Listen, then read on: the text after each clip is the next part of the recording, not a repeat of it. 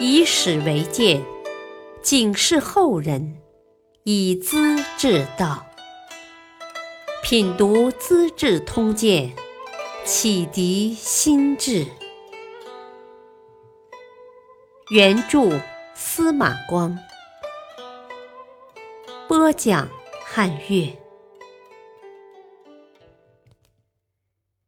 第一百零二集。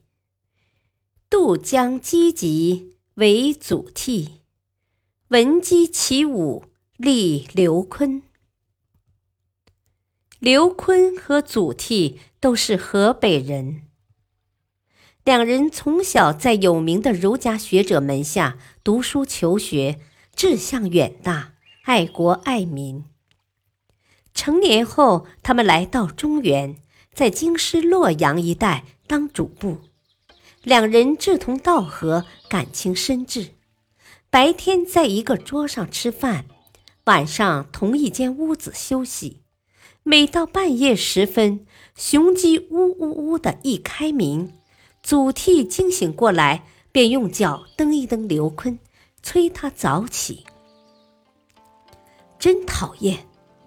刘琨知道那是只荒鸡，从不守时，乱开枪。讨人嫌。祖逖嘻嘻一笑，劝他道：“呵，别生气，这可不是讨厌的声音呐。”两人于是携手出门，来到野外练习剑术。几年过去了，都练就了一身好功夫。当中原混战、尽是垂危之际，两位朋友才毅然分别。祖逖给镇东将军司马睿写了一封信，要求将军给他一支军队，深入北方敌军占领区，开辟战场。他相信当地的草莽英雄、山中志士都会来投奔响应的。可那位镇东将军全然没有收复失地的决心，又不好公开反对。便任命他为奋威将军和豫州刺史，配给一千人的口粮和三千匹布，却不给铠甲和武器，要祖逖自己去招募军队，建立武装。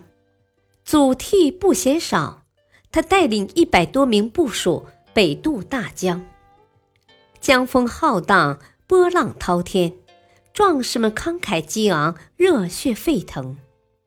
船行至江心，祖逖高举船桨，一字一顿，大声地喊道：“我祖逖若不能澄清中原，恢复晋室，又回头南向，反渡大江，那么江神不会容我，江水也要淹死我，让我永远不能再见江南父老。”刘琨和祖逖各占一方，与石勒大军展开了长期的战争，连石勒这位虎将也惧怕三分。可惜的是，由于东晋内部的各种矛盾，祖逖受到元帝的怀疑，竟被撤掉军职。他深感统一中原的希望要落空，忧郁愁苦，一病不起。竟在雍丘城里遗恨地死去。豫州的官民百姓如同死了父母一般，嚎哭之声千里不绝，到处建立寺宇表示纪念。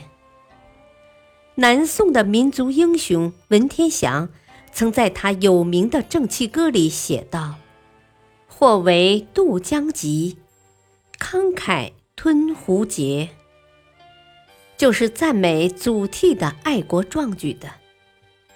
刘琨接受晋怀帝司马炽的诏令，萧行骤藏，好不容易穿过刘聪的封锁线，绕到汉国的背后，当了并州刺史，团结周围的各族人士，展开敌后斗争。